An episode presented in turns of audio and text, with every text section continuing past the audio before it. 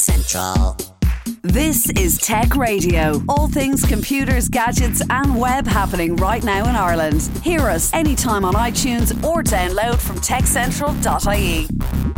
Tech Central. Hello and welcome to Tech Radio, the number one Irish tech podcast, with you every Friday morning with your favourite podcasting app, or of course Friday evenings on R T E Radio. Our show this week is brought to you in association with Avanade, the leading provider of digital, cloud and advisory services and sustainable industry solutions across the Microsoft ecosystem. You can find out more about them at avanade.com forward slash Ireland. My name is Dusty Rhodes. Welcome to show number nine hundred thirty-eight. Joining me as always is our editor-in-chief, Niall Kitson. And it's like it's like Christmas has come early. So yeah. many toys to talk about this We're week. We're talking Am- about things this week. We talked about things last week. We're talking about things again this week. This What a great job we have. We love tech. We keep getting new tech and we, and we get paid to talk about it. Amazing. Did you ever think, like when you were in school and you were dragged into the careers officer and you went, okay, what do you want to do? Do you want to work at a bank? Do you want to dig holes for a living? You went, no, I want to be given free presents and then paid to talk about them. Get out yeah, of here. If I, if I was twelve, that's a great conversation. Anyway, listen, Amazon had a huge announcement this week. They did. Uh, lots of stuff in there, most of it, but there's one thing, there's one thing, and Niall and myself are both literally salivating at the yeah. thought of this. We're going, yeah. oh. But first... The, yeah, do you, do you want to introduce it or shall I? Uh, I'll introduce it because I came across, it's been around a year, it's just gone on release in the, in the States, and this is the Nreal Air A R glasses. Mm-hmm. Now, I've this is the first time seeing them, and I've kind of gone, oh, now this is the way to do it. Shall yeah. I describe them or yeah. shall you?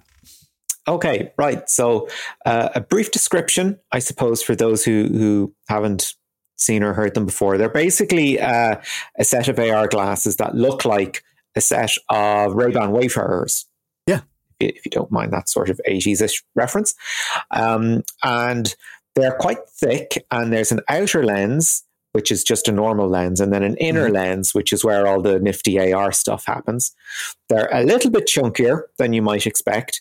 There's a bit of flex on the arms, which mm-hmm. have built-in Bluetooth speakers. Um, there's also a little bit of uh, rotation. I think there's a seventeen-degree hinge on it. Um, so you've you've got a, a little bit of up-down, sort of side to side kind of mm. kind of motion, um, and audio built in, charges by U S B C. But uh, and they're quite light as well. They only weigh seven, seventy-nine can I just grams. Add, can I just add what they are not? What are they not? They are not a V R headset where you're wearing this huge monstrosity on the front of your face, and they are not Google Glass with cameras attached. Yeah, they're, they're this nice middle ground, uh, although they can be V R glasses because they come with uh, a cover. So you can black out the actual lenses and ah. you won't have any distractions around you. So you can do the, the sort of the A R stuff if you want, or you can put on the, the blackout thing. Uh, you won't be able to see out of it, but it will give you a, a full screen experience. So Dusty, when you were explaining it to me, you, you went straight to the... the meat of the matter. You you you went. You you said. I, me, I love I love my movies. yeah, I love my movies. That's it. And basically, uh, and, and I think this is possibly the only thing so far that I've seen that this is good for. But you can place yourself with these glasses in a virtual movie theater mm. with an enormous screen. Yeah, but still sit in the comfort of your own home. Yeah, the the uh, if you go for a regular screen, there's two versions of mm. this that you can have depending on whether mm. you use their their A R environment or, or not. If you're if you're using just sort of the regular screen, you can have uh, a screen of up to what is it, one hundred thirty inches. Yes. one hundred thirteen screen. Now, I mean, for somebody like myself, I've got a pretty small front room and I've got a pretty small television in it because I don't like having a room taken over by by my T V. Mm. So I've got a thirty-two inch television, uh, which is very small. I mean, the average at the moment is fifty-five, uh, but I've got a thirty-two inch T V, and I used to have a seventy inch projector, but I had to get rid of it, um, even though it was a wonderful piece, piece of equipment. Uh, and seventy inches felt huge. So now if I have the option just to put on these little glasses, um, they do look slightly ridiculous. They they do still look like not quite normal glasses. But they're not as ridiculous as a V R headset. This is true. This is true. Um, so I could just imagine myself kicking back on the sofa with these things on, uh, watching watching a movie that really benefits from epic scale, like Dune or Lawrence of Arabia or something like that, you know? Um, I'm really enjoying the heck out of these things. Uh, five-hour battery life, it's all right. Um, if you have a compatible Android device, which means if you have uh, a Samsung, a Sony, or an Oppo phone, they have uh, an A R environment, um, which is called, I think it's called Nebula, isn't it? I don't and know the name of it. Basically, you get uh, the equivalent of a two hundred one inch screen where you have loads of windows around it. You can have video open here, your word processor, word processor over here, anything else mm-hmm. that you like uh, on this giant virtual display. And you use mm-hmm. your mobile phone as sort of a laser pointer to go, I want to use this, or, okay, I want to play this video. Um, it'll do pretty pretty much whatever you want on it. Now, it, it all sounds amazing, but mm. you've actually touched on one of the really big disadvantages of this uh, Nreal Air A R glasses, and that okay. is the amount of phones that it will work with are really limited. Very limited. Like, I mean, you can do sort of the basics of, like, watch something if you have an iPhone, mm. uh, but if you want to get full value, if you want that productivity space, it has to be an Android device. So, uh, and the price, I think, is, hmm, I don't know, three hundred eighty quid is the price. Yeah. Yeah. I'm kind of thinking it's okay. Do you know what I mean? But, but only okay if you kind of, you know, have that kind of money spared. Yeah. You know so, like, where do you notch this up against? Okay. So, you've got um, Ray-Ban's own uh, Facebook, well, Meta sort of uh, collaboration. Uh, yeah. Which I think is over three hundred as well, isn't it? Yeah, they're all they're all fairly pricey, like, you know. Yeah. And, and, and for a toy like that, uh, where we where would you actually really use it? Mm. uh, oh dear! After all that excitement, and after we've all that excitement, to, uh, we have no use case whatsoever. Well, listen, no, hang on. There may be a use case because uh, coming to Netflix, I'm going to mm. ask you if you're going to watch this series. Uh, October thirteenth, I think it uh, it appears, is the story of Daniel Eck, who is the guy who founded Spotify. Yeah, Daniel Eck and his business partner, uh, Martin Lawrenson. Mm. Uh, and it's it's the story of Spotify in six parts. Thank God it is a dramatization, not uh, a self-serving documentary. It can yeah. be a, self-serv- a self-serving dramatization instead. uh, I'm just, I'm so sick of watching documentaries on Netflix. I'm just, had, I'm done with it. You know, what was the uh, the social the, the the social what's his name about uh, Mark Zuckerberg, and then we did a, a Steve Jobs movie. I think we did a few Steve Jobs movies. Uh, I, yeah. think, I think this would be interesting. Well, The Social right? Network is a brilliant film. Uh, mm. It's it's expertly made. I mean, it, you know, uh, apparently it's not that accurate, but it's a compelling story. Uh, yeah. And ultimately, it's kind of yeah, okay. It, it's where we are now. It's just. Process was slightly different, um, which was which was great. Um, this is going to be a six-part drama series, which still lands it into fist-shaking at spot at Netflix territory, because they just drag these things out to keep you on the platform.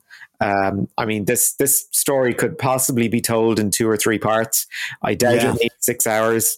Yeah, but, I, actually, um, do you know what? You, when you say that, the, the minute you say that, we were talking about The Social Network, we were talking about the Steve Jobs movies, movies, movies, two-hour stories. This yeah. is six episodes, probably an hour piece.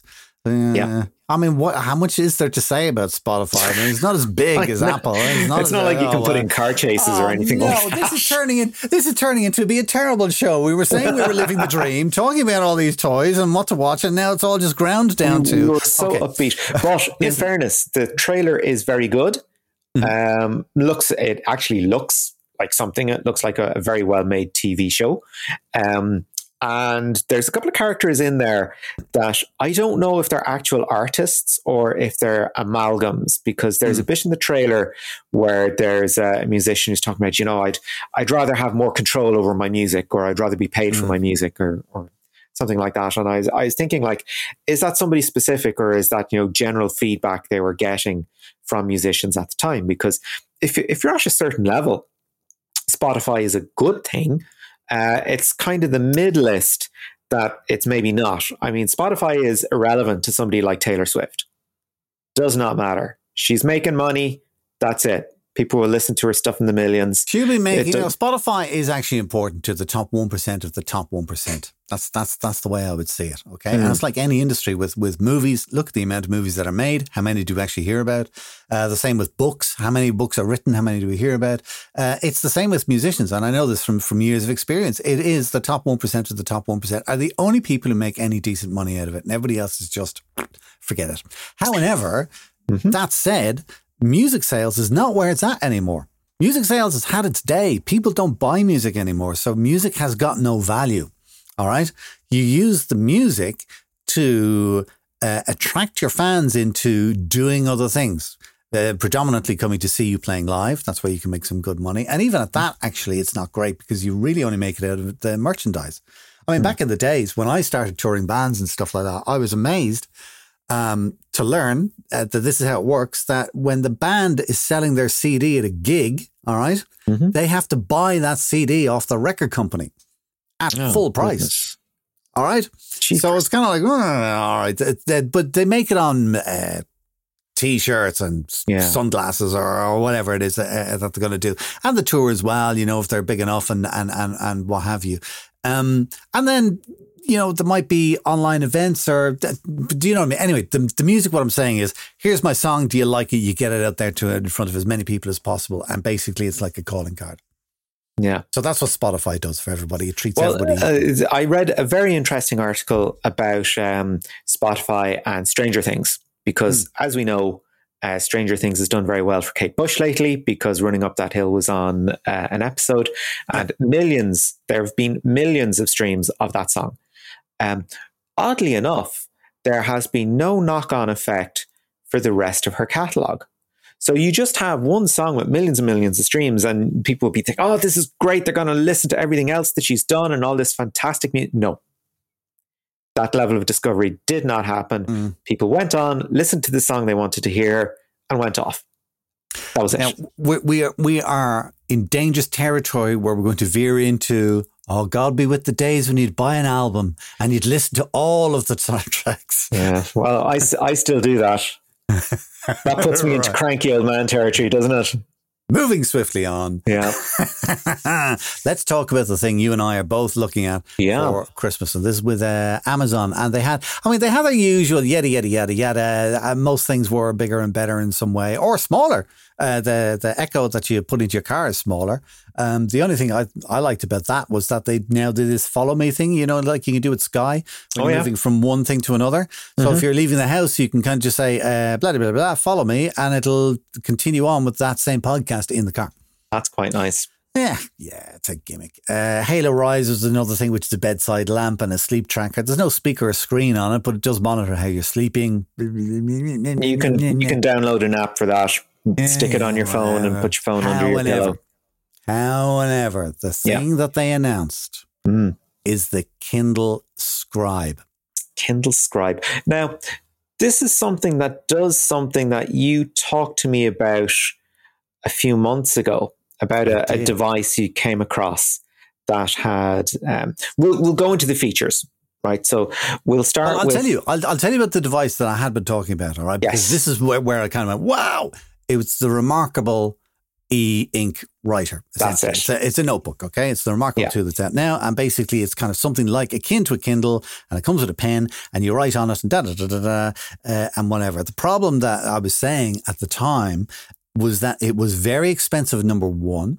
Mm. Number two, then you also had to buy a very expensive pen on mm-hmm. top of that because it wasn't included, all mm. right? And then number three was that you had to pay an annual subscription if you wanted to transfer documents between Google Drive. Mm. It's like, and then every time I would see it on Facebook, everybody would be going, brilliant piece of kit, too expensive, not paying it. Yeah. And there would literally be two and a half thousand comments of people all saying exactly that. Too expensive, too expensive, too expensive. Mm. Kindle coming out today, and they have launched a competitor. Effectively the same device when you look at it functioning. Well, no, it's it's locked in even more. So this is this is kind of the iPod of that idea. Think? I don't Be- think so. I I, no? I think it's actually a little freer. Yes, it's within the Amazon system, mm-hmm. all right, but I don't think it's locked down as much as a, a remark. Anyway, Okay, uh, the- right. So it's the uh, Kindle Scribe. It's got a ten point two yeah. inch screen. It's also mm-hmm. got that sort of wider bit to the left, so you can hold it more comfortably like a, like yeah. a book, which I think is quite nice. Uh, three hundred p p i screen, so it's roughly the same as the screen on the Paperwhite, yeah. which is very, very easy to read, very easy on the eyes, which is great. Um, and then we get into the um, the pen. Now, there's two versions of pen. So there's one that's like a basic version. Yeah, which comes with the device. It's included in the price. So it comes with the device. That's a really important differentiator. Yeah. So there's a, a basic pen, which I guess sort of sounds like just a piece of plastic with a rubber tip on it. Something like that. That's what I'm guessing. And then as well, they have what they call a premium pen, which I imagine is much more responsive uh, and has sort of things like resistance for when you're making your your notes. But uh, of course, the main thing with the Scribe is the handwriting detection and the ability to make notes. Mm-hmm. Uh, particularly, you can annotate P D Fs, which is fine because that's what that's what the um, other device you're talking about uh, did also. Yeah. And um, if you have a Kindle book, you can do it there as well. If like you have one of their books in the good old days.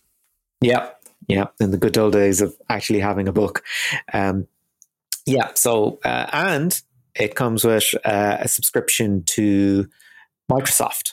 So they'll expect you to use Microsoft Office. Well, here is the thing, okay? Mm-hmm. It's, it, com- it, it doesn't come with a subscription for Microsoft Office, okay? Mm-hmm. It will work with Microsoft Office. Right. You will be able to send Microsoft Office Word documents to this Kindle, all right, mm-hmm. which you can do at the moment anyway with the Kindle mm-hmm. reader, but you'll be able to send, and then it will also work with Microsoft OneDrive. Mm. And OneDrive is free to use. You can get whatever it is, five gigs or something, yeah. uh, and you can use Word for free on the uh, on the Office dot com website. Mm. If you want, you don't have to buy into the subscription with my. Though Microsoft does have a pretty good. Uh, the family subscription is really good. I think it's a uh, one hundred quid for the year. Uh, and you can have six different people on it, and every one of them gets one terabyte of storage and full use of all of the apps. Quite nice. Yeah, it is. Not bad. Um, but that's what I liked about this particular Kindle, the fact that it ties in with Microsoft. So many people use Microsoft anyway. Mm. you know? It's true. Uh, it's great. I love the fact that the, the pen, the basic pen, but the pen nevertheless is included with it. The pen doesn't need any batteries. Mm. Uh, it attaches to the side of the reader um Uh, with a magnet, which eh, nice. I'd rather it slid in there, something a little bit more uh, secure.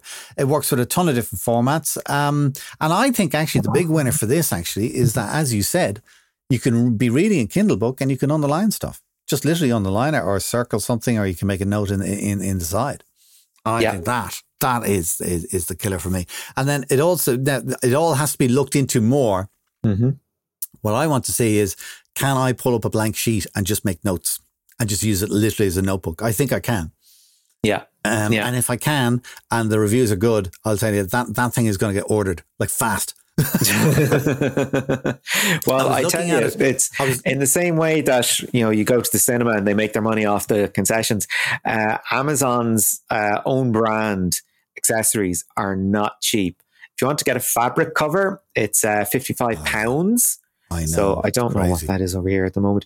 Um, their own U S B charger, eighteen pounds. Oh, fifty-five pounds. That's yeah. a, that's about two two euro two euro fifty. Yeah, they've got a they've got a premium cover. I know, sterling being being what it is at the moment.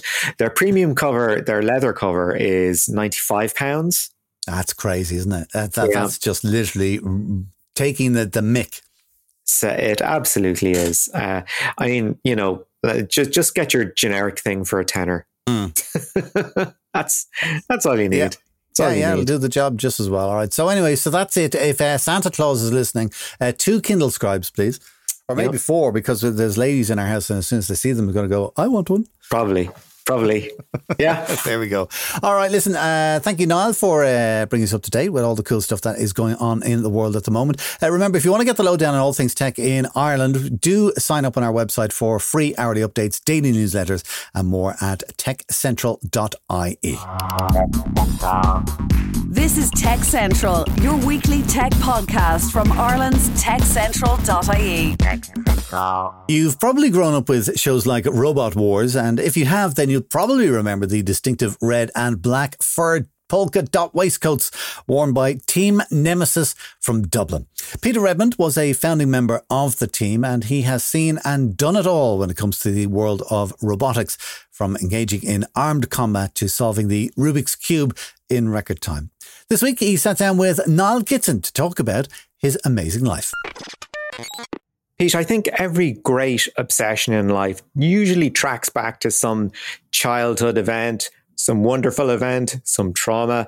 Um, yours being robots, what kind of event was it? What happened to you?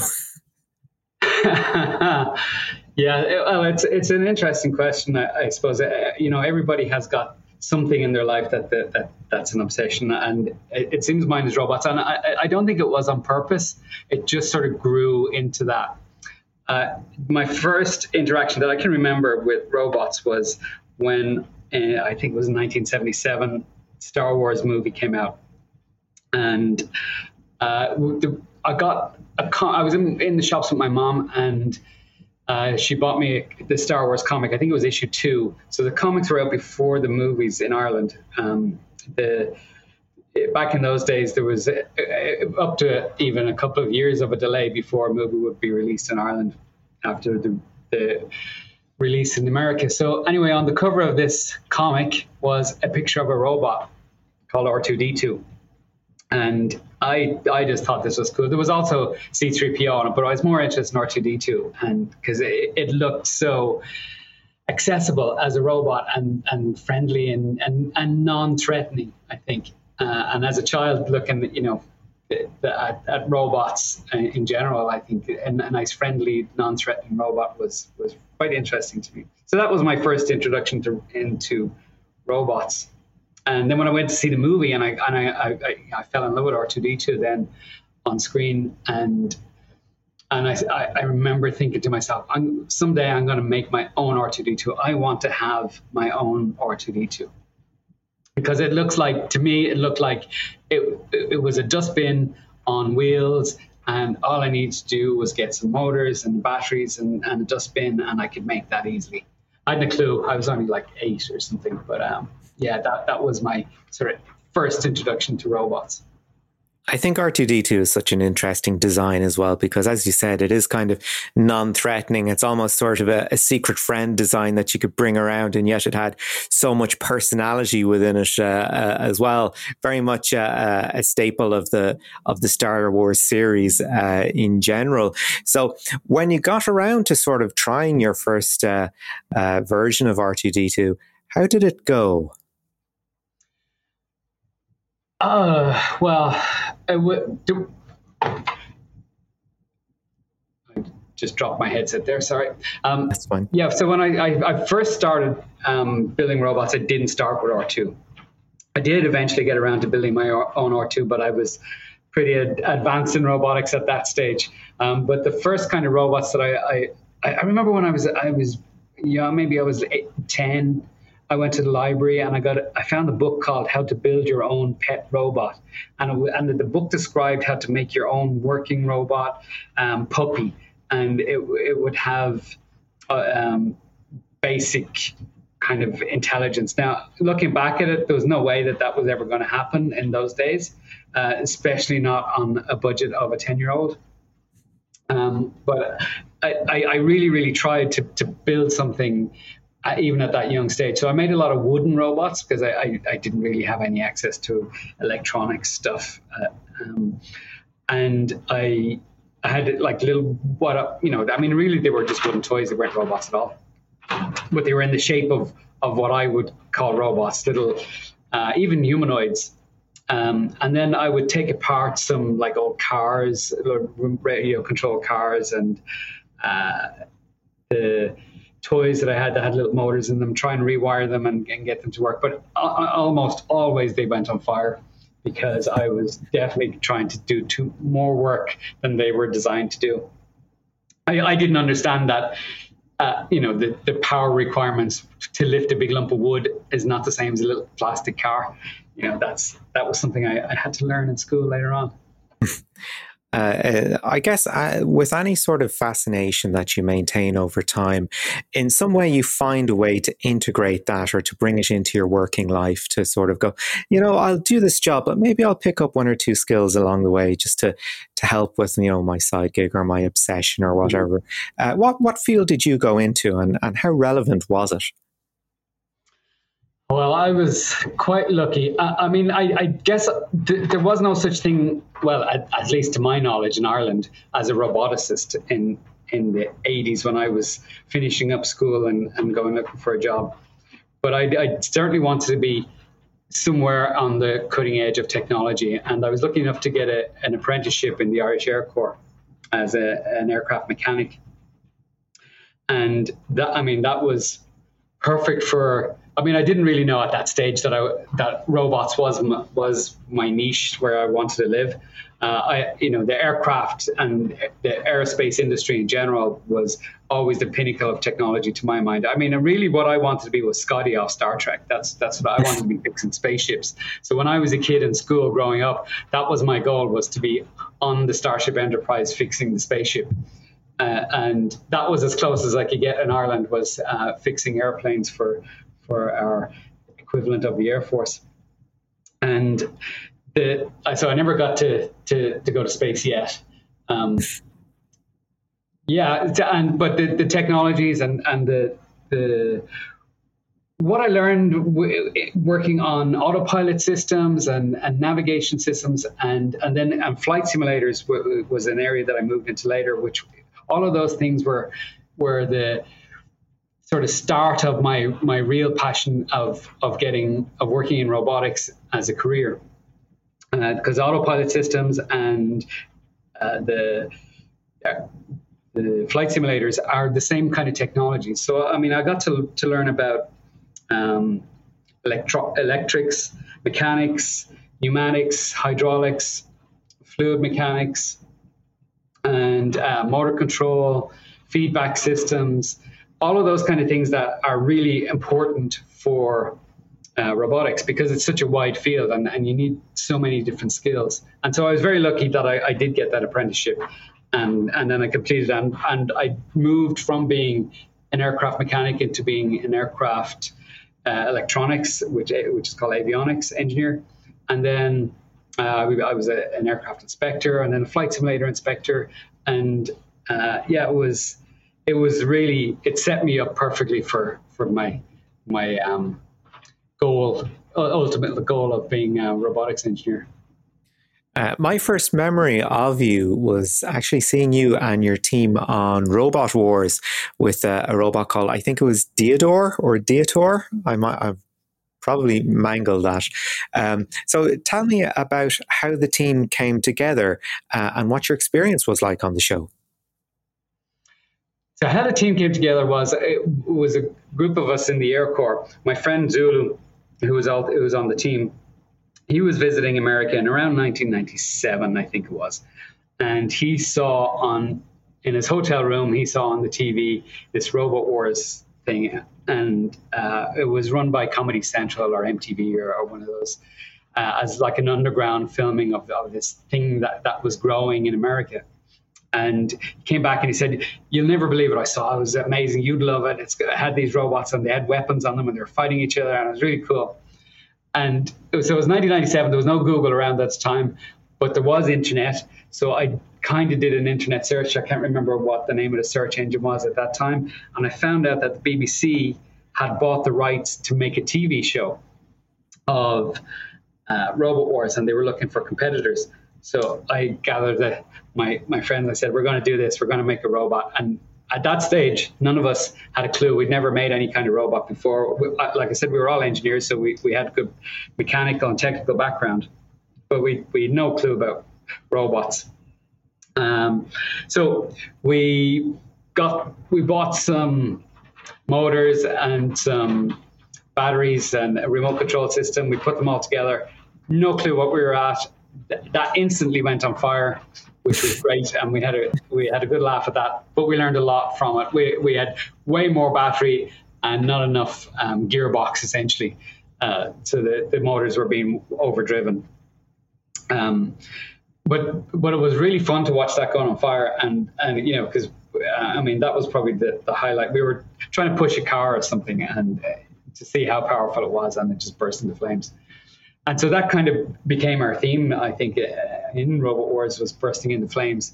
The we um we our first robot for Robot Wars was called Nemesis, and that was a pretty good design. We we managed to to to scrounge up those gearboxes that we, we required from bomb disposal robots that were being de- decommissioned.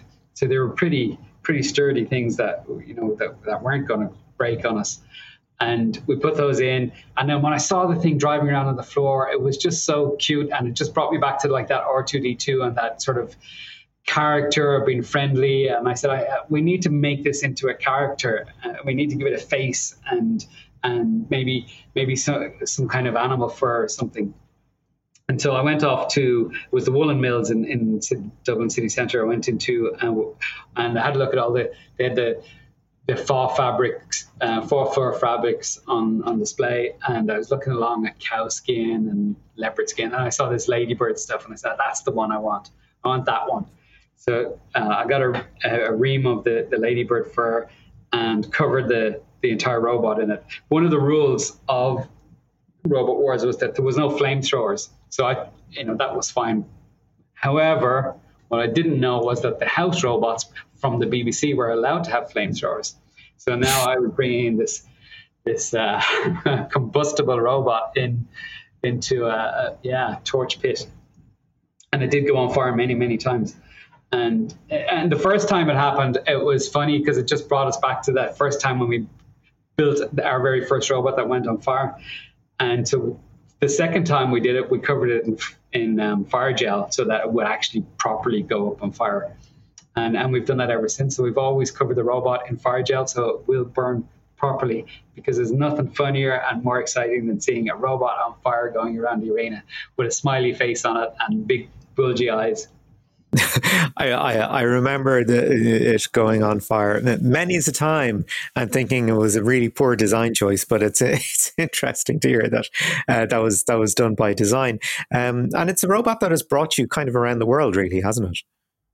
Yeah, well, that, that we did Nemesis for the first two seasons of Robot Wars, and then we changed to a robot called Diotoir, and we've had several. I think maybe five different variants of Diotoir since then. So I think that's the one that you're more familiar with in the later series of Robot Wars. And yeah, we we we fought in China, we we fought in Russia, we fought. We yeah, we traveled around with with Diotoir a lot, uh, and and when we've taken quite a few trophies home as well. Um, for yeah, Diotoir has, has been quite a good robot to us. So I mean, in, in all its variants, I. Uh, we have a mini Diotoir as well, mini Tour, um, which is a featherweight version of it, the, whereas the normal Diotoir is, is the heavyweight, which is one hundred ten kilos. Wow, that's that's that's quite a package. Um, and uh, you're also associated with uh, another robot which has a, a, quite, a, quite a narrow focus, uh, but one that I'm sure is familiar to uh, people also around the world, I suppose, um, for, you know, it's a, it's a Guinness World Record setting robot. Yes, RoboRiots two, the Cubinator, is my um, yeah my Guinness World Record setting uh, Rubik's Cube solving robot.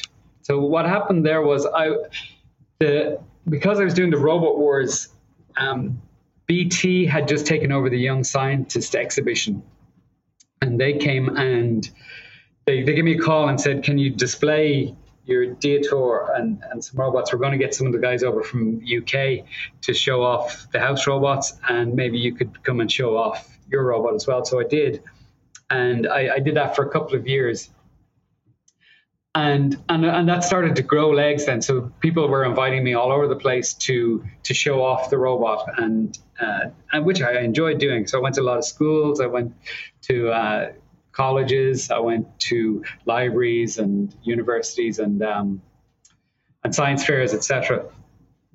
And to just to show off, and, and because people couldn't believe what how big and strong and powerful these robots were. Anyway, because I was at the B T Young Scientists, I, I that that segment where we would just have the robots on display, sort of grew into uh, over over maybe a course of four or five years into a little demo of a fight, to a bigger demo of a fight, to building an arena and having proper fights, and then having some side robots and bringing other robots in. And and I was constantly then trying to come up with what what's the next thing going to be. And I made, for my master's degree, I was working on um, an artificial intelligence system, and I and I wanted to come up with some something that was easy to comprehend. So I came up with a, a color recognition. Actually, well, that was my bachelor's, um, a color recognition system, and I expanded that from my master's into a robot that can solve the Rubik's Cube. Now, I was looking at my desk, and on my sorry, I was trying to think, what am I going to? What's my project going to be? And on the desk was a Rubik's Cube, and I said, well, that's easy. It's only it's got a finite number of colors, so only six colors on it. All I need to do is recognize all of those, and and then I'll be able to recognize the pattern. So that's what I did for my bachelor's. And then I said, well, in the next step, in for my master's degree, I said I can make a robot that can actually solve. Now that I can understand what position it's in, if I make a robot that can solve it, that would be kind of cool, and that would be, I'd be able to put that on display. So I made RoboRiots one, which was really small, made out of little servo motors and a webcam. It would look at all the colors of, of the Rubik's Cube that was mixed up, and then the little servos would try and solve it. And and, and it worked. It, I mean, it, it worked well. It the problem with it was that the servo motors were not very strong, and after a certain length of time they would they would just sort of lose power and get tired, for for want of a better word, and drop the Rubik's Cube. And so I knew I needed to make it a bit bigger and better, but that was that was enough to get me my master's. But I still wanted, I said I want to do this properly, so I went off and I bought all the pneumatic stuff that I that I needed to do to to do it with a, a proper power, so that it was able to hold comfortably hold a Rubik's Cube and, and turn all the all the sides. And that's where RoboRiots two came out of. And my, my objective was that it, I, I said if I build this, I can bring it to the B T Young Scientists. I can I can show it off. People will come up and have a look at it. You know, it, it will solve the, the cube in, in enough time that, you know, you won't get too bored, and and uh, and it'll be interesting. And, and for when humans solve Rubik's Cubes, that looks clever, looks smart. You know, you say, oh, that's a really clever person who's able to solve a Rubik's Cube. So if a robot's able to do it, then you think, well, that's a really smart robot. And that's kind of what I was after for that. The...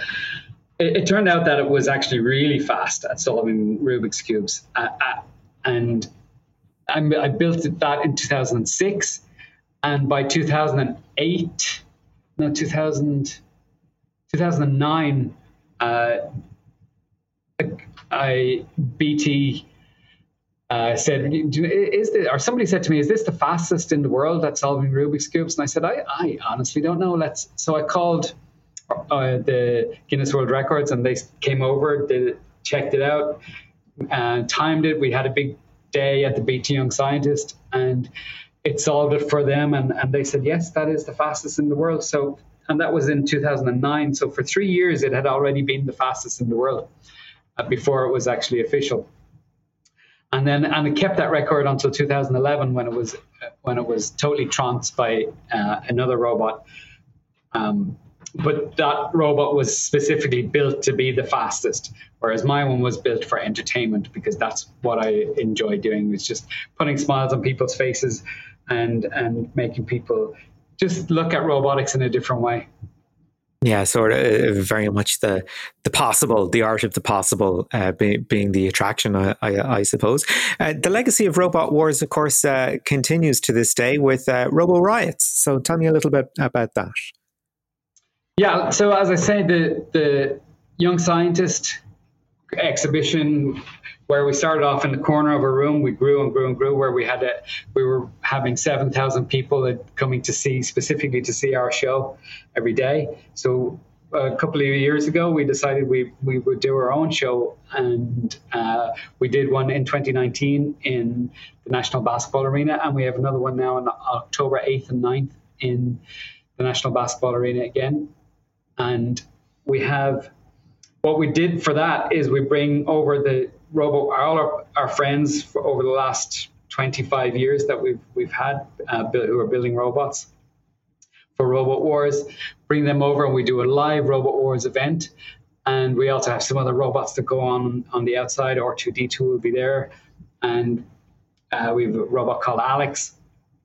But the, the, the thing about the live event is that when you watch Robot Wars on T V, they look like toys. You really just can't appreciate the power that's in them until you see it live.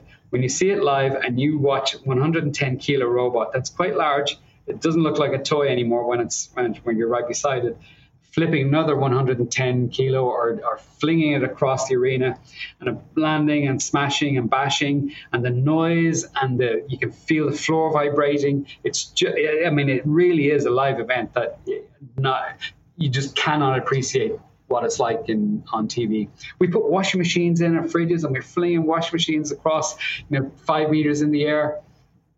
And uh, yeah, it's uh, absolutely, uh, you know, I want to share this experience with everybody, because uh, anybody who's seen it on T V will, and who likes it on T V, will be just blown away by what it's like in live. And that was Peter Redmond chatting with Niall Kitson. You can see plenty of what Pete does best at Robo Riots, which is on at the National Basketball Arena in Tallaght next weekend, the eighth and ninth of October. Visit their website at robo riots dot i e. That's it for our show this week. Our thanks again to our sponsors, Avanade. You can check them out at avanade.com forward slash Ireland. And of course, remember, you can get the lowdown on all things tech in Ireland for yourself, with hourly updates, daily newsletters and more at our website, tech central dot i e, or catch the latest with us each week online or on Fridays with R T E Radio One Extra. Until next time, from myself, Dusty Rhodes, and from Niall Kitson, thanks for listening. Have a great weekend. Get Tech Radio. Subscribe for free with iTunes or download on demand at tech central dot i e. Tech Radio is produced by digital audio productions dot com.